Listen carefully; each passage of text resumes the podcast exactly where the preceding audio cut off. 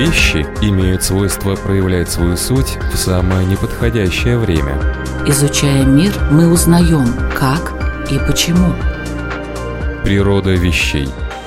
От маленьких до самых больших. От известных до самых загадочных. От простых до самых сложных. В подкасте и на Латвийском радио 4.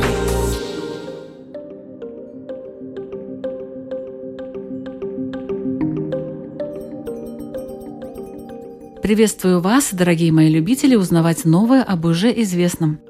В ближайшие полчаса вашему вниманию очередной выпуск программы «Природа вещей», подготовленный Латвийским радио 4. Ведущая Людмила Бавинска, компьютерный монтаж Ингрида Бедела, музыкальный фон от Кристины Золотаренко.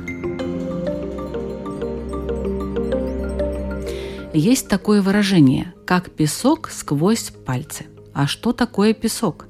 Наверняка вы все когда-либо разглядывали песчинки, эти маленькие камешки, и замечали, что они разные и по форме, и по цвету. Знаете, есть песок, как в Майоре, в Юрмале. Мелкий-мелкий, серовато-беловатый такой, легкий, так что после пляжа его находишь просто везде, даже в закрытые молнии кошельки он просачивается. А есть тяжелый, крупный, желтый. Есть речной или морской – Удивительно, но именно в песке можно изучать и историю, и геологию, и географию. В горстке песка заключается целый мир, надо его только увидеть. И знаете, есть люди, которые как раз и посвящают свое время изучению того самого песка.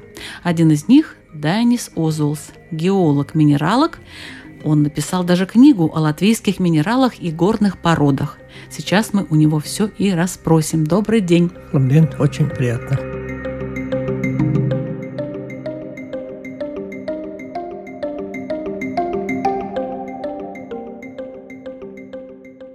Вот живем мы на берегу Балтийского моря. Никаких гор не видно в ближайшем окружении, а откуда же в таком случае появляется та самая загадочная осадочная горная порода, которая и образует песок?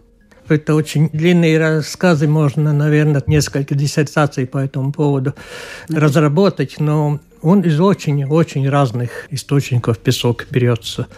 Этот песок, который на пляже моря, этот принесен и морскими волнами, и принесен реками, которые впадают в море.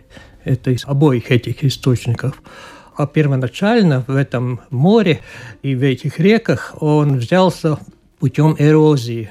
И морские волны эродируют, размывают берега, и река размывает свое русло, свои берега. И оттуда песок попадает и в море, и, и в реки.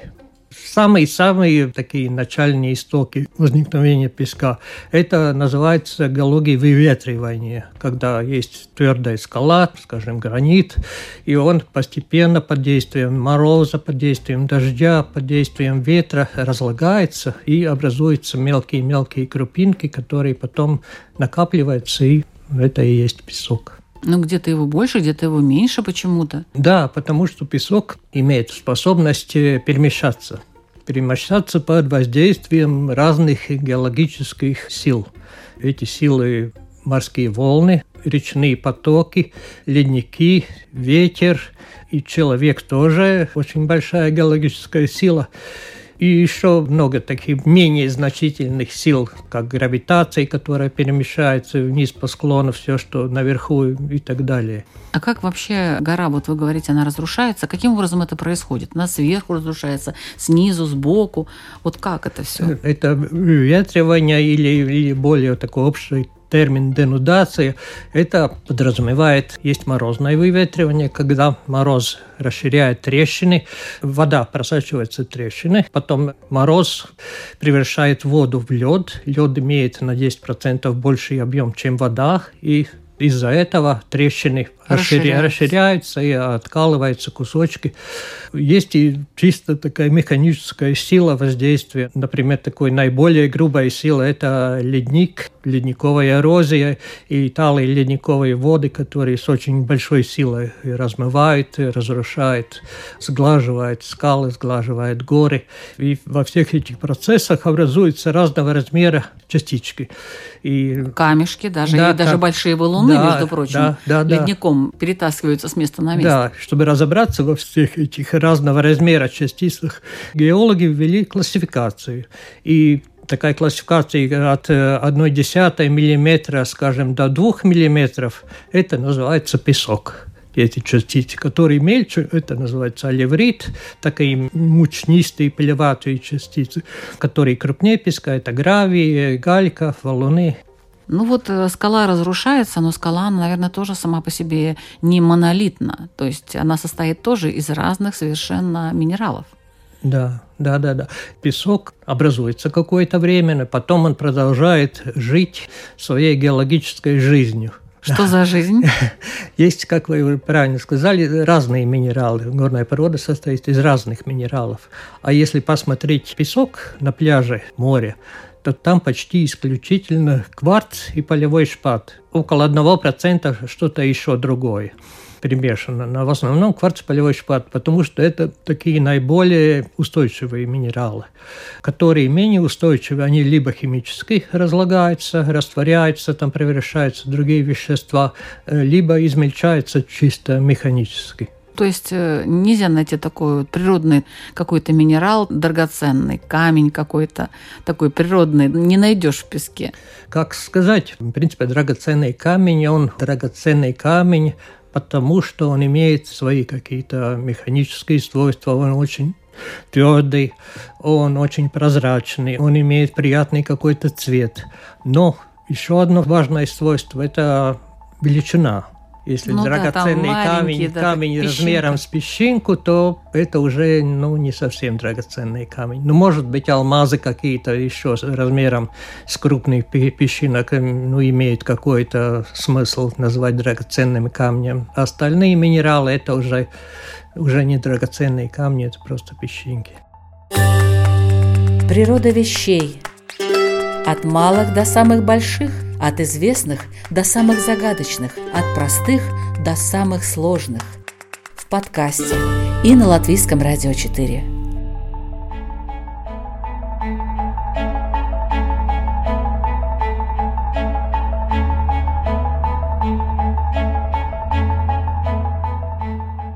на наших берегах, берегах наших озер, рек. Кстати, в озерах же тоже есть песок. Да, есть. А есть. туда-то как попадает? Я понимаю, река там принесло откуда-то, там где-то горы были, а ага. тут... Нет, нет, в наши реки и озера, и в море он попадает не прямую из гор, он попадает в основном из ледниковых осадков через нашу территорию. Двигались ледники, они начали там где-то полтора-два миллиона лет назад двигаться, и, и несколько таких ледников были, которые покрывали и Латвию, и соседние страны, очень большие территории на севере Европы. То есть они тащили, получается, это язык ледника тащил за собой песок? Да, ну, там тоже очень много этих вариантов, как материал перемешался. Он тащил, и он скользил по своему ложу, и при этом скольжении этот материал растирался он как будто... Как это... по доске вот стер, да, вот это, да, вот, да, эти да. камешки. Где растирает этот... Ну, пестиком? Да, как пестиком, да. В ступке, да? Да, вот как в ступке. Это было ложе ледника, и были какие-то внутриледниковые такие поверхности, и везде это растирание происходило, и ледник очень-очень сильно растирал весь этот а материал. А как определили вы, что это был ледник? Может быть, слишком вы хорошего мнения о леднике? Вот он вез, там он принес и все такое. Так может, такого не было? Может, он просто растаял и все? Растаял из чего? Ну, ледник из льда состоит, да, просто я... растаял на месте и все, ничего, он никуда не шел. Нет, но есть очень большой мощности отложения, которые ну, нельзя объяснить другим образом, как посредством ледников. Например, в низинах, в низменных территориях Латвии эти ледниковые отложения, ну, там несколько десятков метров достигается, а на возвышенности они даже превосходят 200 метров по толщине. А как определяется, что это именно эти отложения, именно от ледника? Там есть э, характерные эти... Пласты? Да, характерно это строение есть, угу. это сланцеватость, расположение частиц в одном каком-то направлении. Везде присутствуют какие-то признаки талых ледниковых вод, которые размывали этот несортированный смешанный материал, называется в одном словом марена, этот ледниковое отложение. Как вода вмешивается в этот процесс, сразу начинается сортировка. Сильное течение уносит большие частицы, когда течение слабее, частицы мельче переносятся и так далее. И материал сортируется. Там в одном месте там галька, в другом гравий, в третьем месте песок, где-то еще глины в другом месте. Это все происходит и поэтому в ледниковых отложениях есть эти чисто слои, которые ледник путем скольжения по грунту перемешал все, они такие довольно однородные, это марена, там все перемешано. Если взять этот материал, размещить в воде и потом на ситах пересеять, то там можно найти все эти фракции от крупных валунов до гальки, гравия, песка и алеврита, и глины, все эти фракции. Когда эти воды вмешиваются, они уже сортируют это уже в каких... Самостоятельно. Да, есть ледниковые воды там в каких-то больших озерах впадали, и в этих озерах осаждалась глина, осаждался леврит. Сейчас это используется, это уже в промышленности, этот ледниковые осадки, это глина.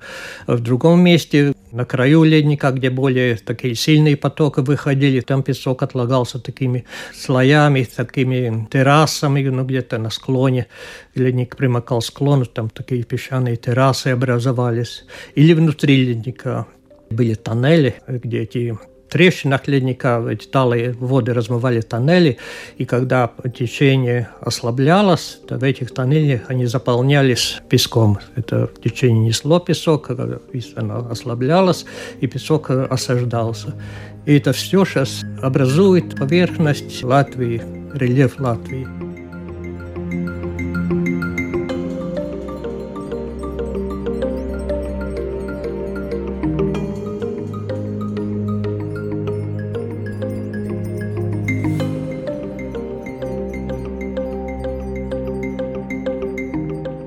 И эти тоннели ледника превращались в возы. Это такие длинные холмы, интересные, как Лелые Кангари, Мазые Кангари, Огрзилые Калны и так далее.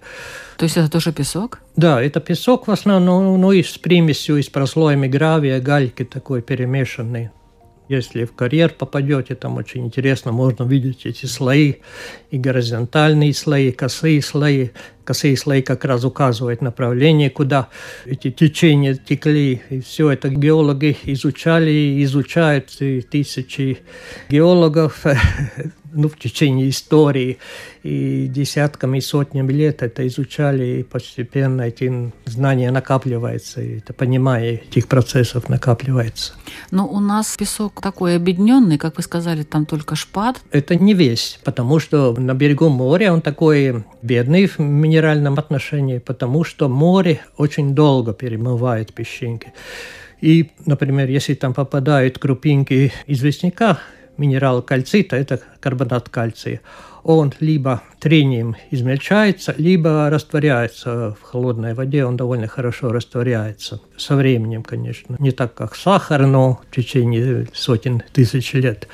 Если там попадают ну, неустойчивые такие минералы к трению или химические, они тоже в этих морских условиях, они разлагаются и остаются только эти устойчивые.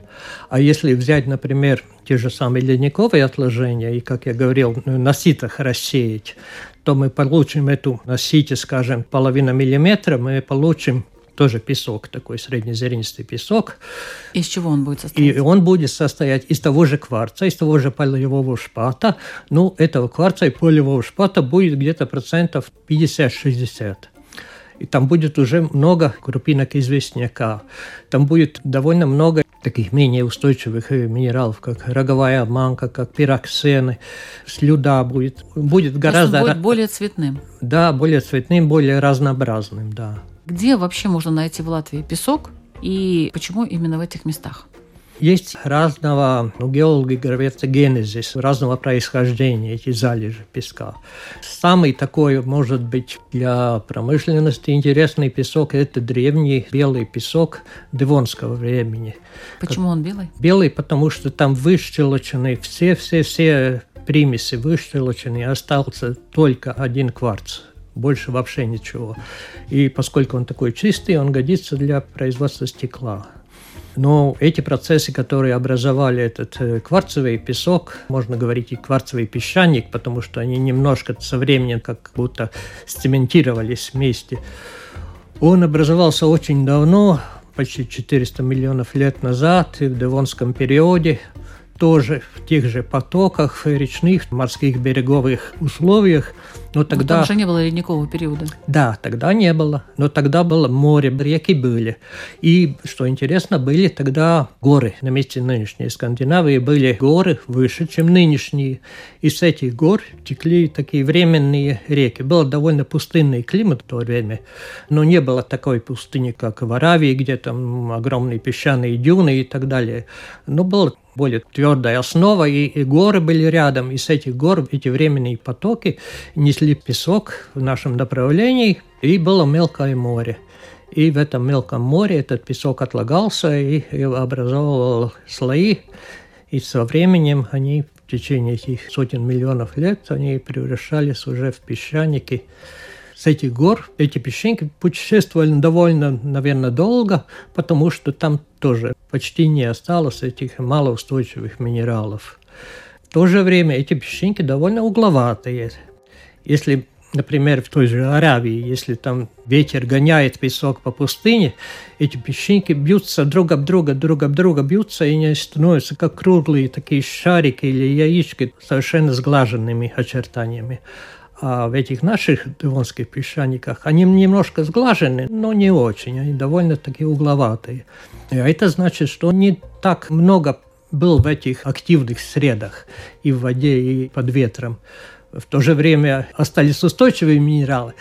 Значит, он все-таки очень долгое время был подвержен разным воздействиям. И эти неустойчивые минералы разложились Геологи называют эти зрелые такие пески, которых остались только устойчивые минералы.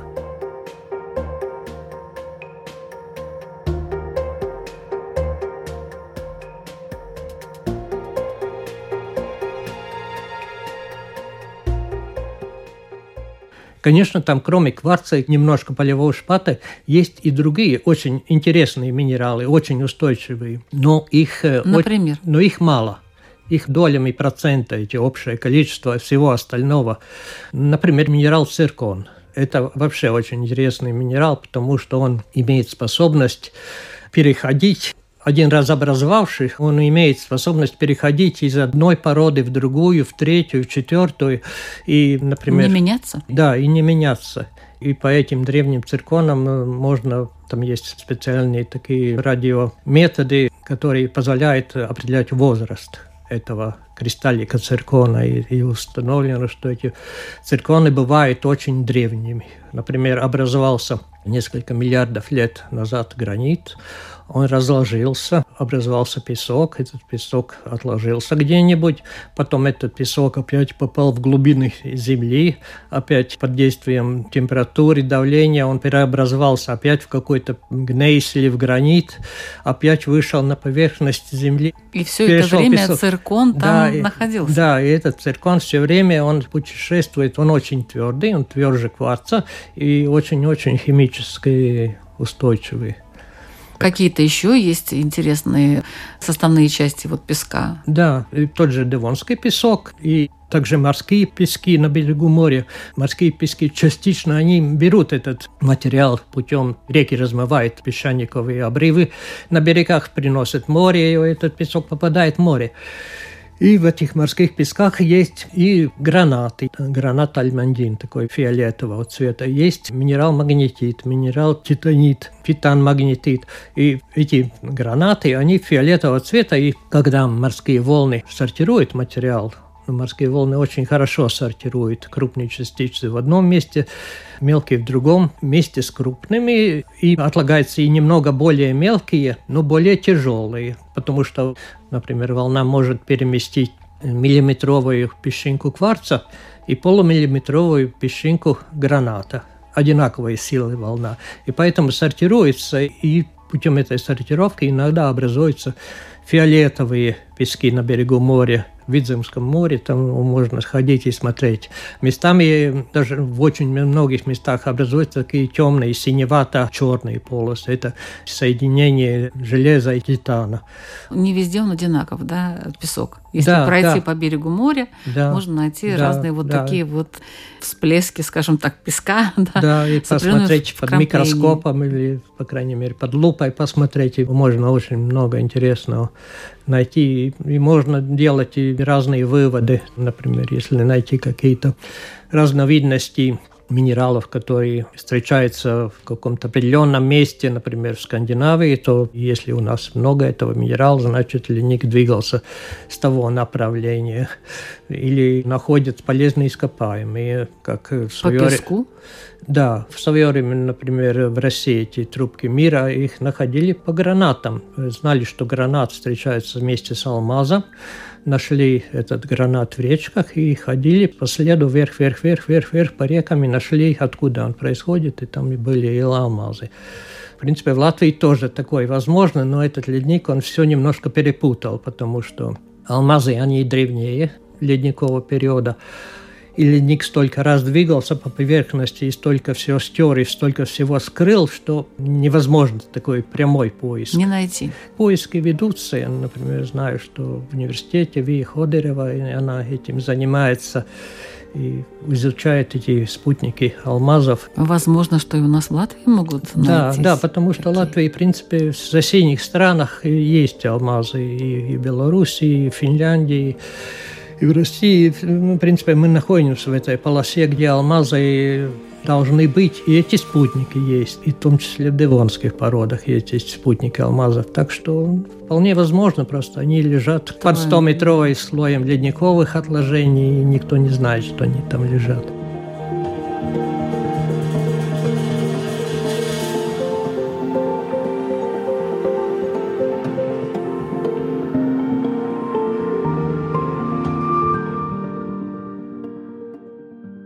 Это природа вещей. Сегодня о песке, из чего он состоит, какими свойствами обладает, где его можно использовать и почему.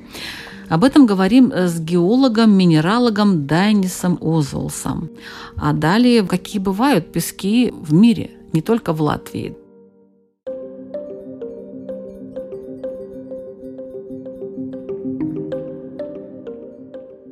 Абсолютно разные, потому что песок по дефиниции. По это, определению. По определению, да, это эти мелкие частицы от, от 0,1 мм до 2 мм.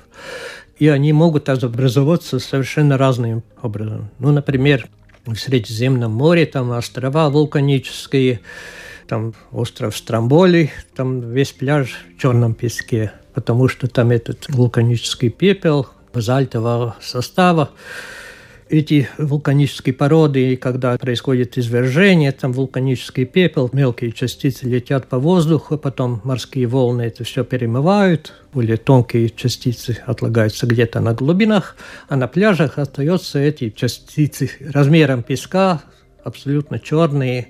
Магнитный песок? Нет, это, а уже это не, не магнитный. Это не магнитный. Это он черный не потому, что это магнетит, а черный потому, что там другие темные минералы, которых в Латвии ну, не так много. Там совершенно другая геологическая обстановка. И этот вулкан такой базальтовый, может, андезитовый. Эта лава состоит из очень мелких крупинок минералов, преимущественно темного цвета. И этот песок, например, в Латвии песчинки почти на 90%, даже больше, ну, наверное, 98%, они состоят из одного минерала. А там вулканический этот песок, он состоит из мелких кусочков породы, и там могут быть несколько минералов вместе, но очень-очень мелкие крупинки. Это такой один, один интересный. Действительно, есть черный песок, но он бывает и магнитным. Да. И вот в Грузии Угу. Есть э, такой небольшой вот участок побережья Черного моря, километр, наверное, всего лишь, где этот черный песок, и он реально магнитный. То есть можно опустить туда, допустим, ногу или руку. Некоторые вообще туда закапываются, считая, что это помогает угу. как-то их здоровью. Он совершенно не притягивает никакую пыль, И поэтому с этого пляжа можно идти с белым полотенцем. То есть ты пришел, положил, там ходил по нему, потом вытерся и так далее. И это полотенце будет все равно белым. Если он магнитный, то это практически однозначно он состоит большой частью своей из минерала магнетита. Это окись железа. Она очень тяжелая, поэтому тоже, наверное, не так прилипает к полотенцу, поскольку не она, прилипает, она да. два с половиной раза тяжелее, чем обычный песок. Такого же размера песчинка будет гораздо тяжелее, поэтому ну, она будет отпадать. Да, но этот магнетитовый песок есть и в Латвии. То же самое, о котором я говорил, эти темные синевато-черные полосы на берегу моря. Можно взять этот песок, положить на лист бумаги и снизу поводить магнитом. И вы увидите, как эти не все, конечно, не все они магнитные. Есть этот ильменит, например, минерал, который очень слабо магнитный. Но эти магнитные частицы, они сделают такой порядок. Кружок такой да, вокруг этих э, полюсов. В соответствии, да, с этими магнитными Станут линиями. на попа. Да, да, да, и образует такие, как волосинки, там, сцепившись вместе несколько песчинок. И можно водить, и они будут следовать. Но они полезные вообще? Можно их там принести домой? Ну, не знаю, но он... он- Пользоваться.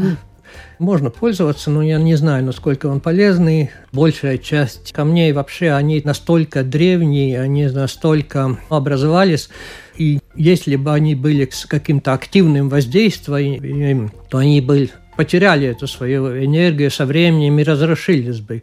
Значит, они нейтральны. да? Они нейтральные, они такие стоят э, миллиардами лет, могут стоять, и ничего с ними не случится, если не будет какого-то активного воздействия.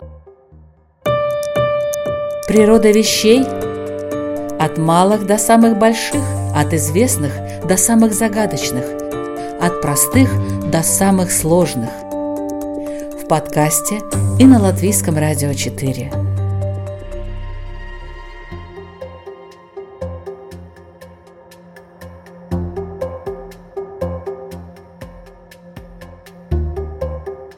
А вот балтийский янтарь.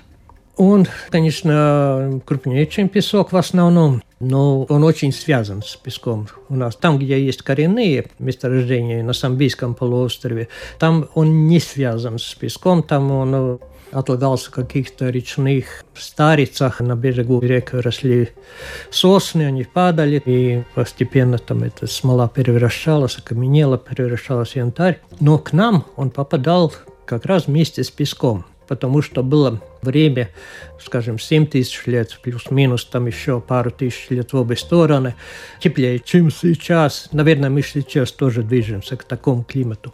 И было очень э, такое ветреное, очень-очень э, много бурь, очень много сильных ветров. И море размывало этот Самбийский полуостров, и волны несли весь этот размытый материал вдоль берега Балтийского моря в северном направлении, потом огибала Курземский полуостров, и часть этого материала заходила и, и в Рижский залив, и потом еще далее в сторону Эстонии. И этот материал в основном это был песок. Но вместе с этим песком, у которого там плотность 2,5-2,7, и путешествовал более крупный янтарь, у кого плотность только немного-немного больше, чем у воды, 1,05 у янтаря плотность. И как раз та же самая сила воды, которая могла перемещать этот песок там размером 1 мм, 2 мм или полмиллиметра, такая же сила воды, сила волн могла перемещать и эти кусочки янтаря разной величины. И путем этих сильных ветров, сильных бурь, янтарь путешествовал и, и на территории Латвии. Ну, у нас много янтаря вообще. Как вы, как ученый, оцениваете это? Э, Ну, нет, у нас немного, поскольку у нас только россыпи. Геологи называют это россыпи, которые отложены либо речными, либо морскими какими-то потоками, волнами. Это какие-то минеральные разложения, это называется россыпь. У нас рассыпной янтарь.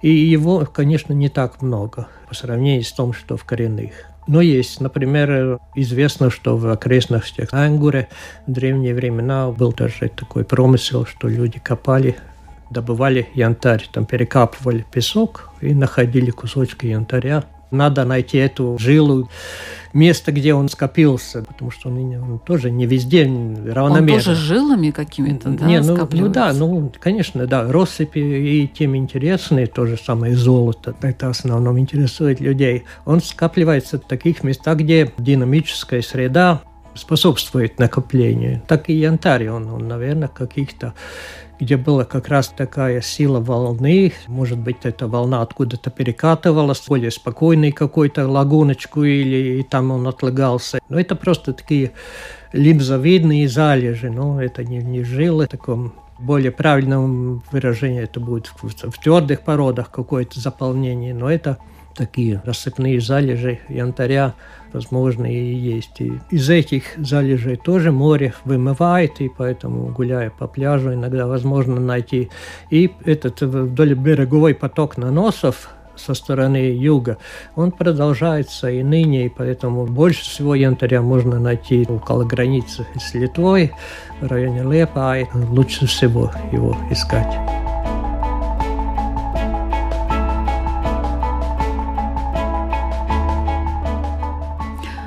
Есть такие люди, которые коллекционируют песок. Ну, наверное. Они называются аренофилы. Вот такое интересное название. Я прочитала в одном из их клубов на какой-то страничке.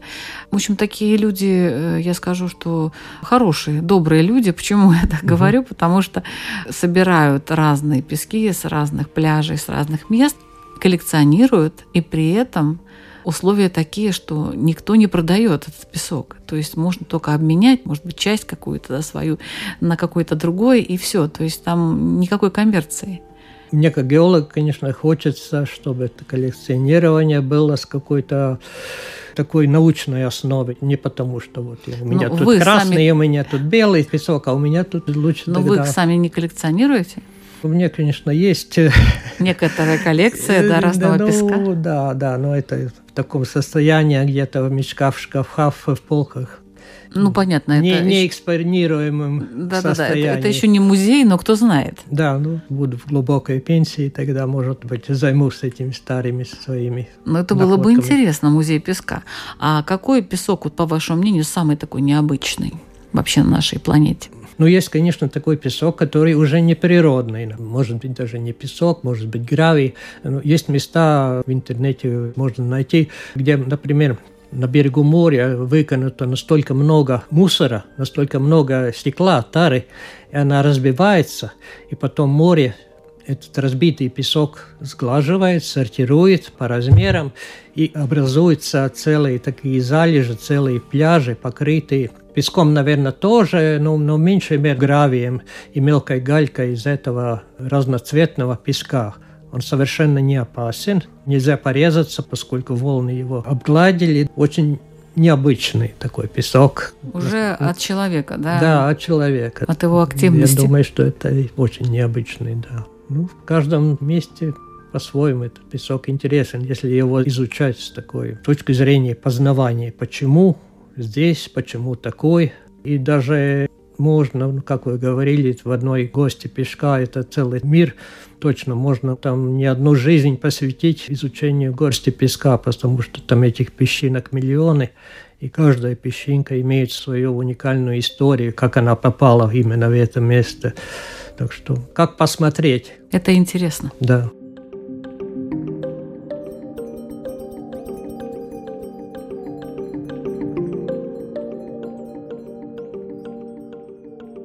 Вы слушали программу «Природа вещей», подготовленную Латвийским радио 4. Сегодня мы говорили о том, что, беря в руки песок, не стоит его легкомысленно пропускать сквозь пальцы, а лучше присмотреться к нему повнимательнее, ведь он хранит в себе историю, геологию, географию и то самое время, которое течет и изменяется, разрушает и преображает, уничтожает и создает. И представьте себе – как когда-то, миллионы лет назад, эти маленькие частички камней ощущали на себе поступь динозавров. Их освещало то же солнце, что и древние дикие леса с удивительными птицами и животными. Уже это захватывает воображение, не правда ли? Я благодарю нашего гостя, геолога-минералога Даниса Озулса за научно-популярную версию истории песка и желаю ему новых книг и открытий на своем поприще. Спасибо вам большое. Paldies И удачи вам в ваших исследованиях. А наша программа продолжает исследовать природу вещей во всем ее разнообразии. И если вам понравился этот выпуск, то на страничке Латвийского радио 4 и в подкастах есть еще много интересного. Открывайте новое и присоединяйтесь к нашим постоянным слушателям. С нами интересно. До встречи!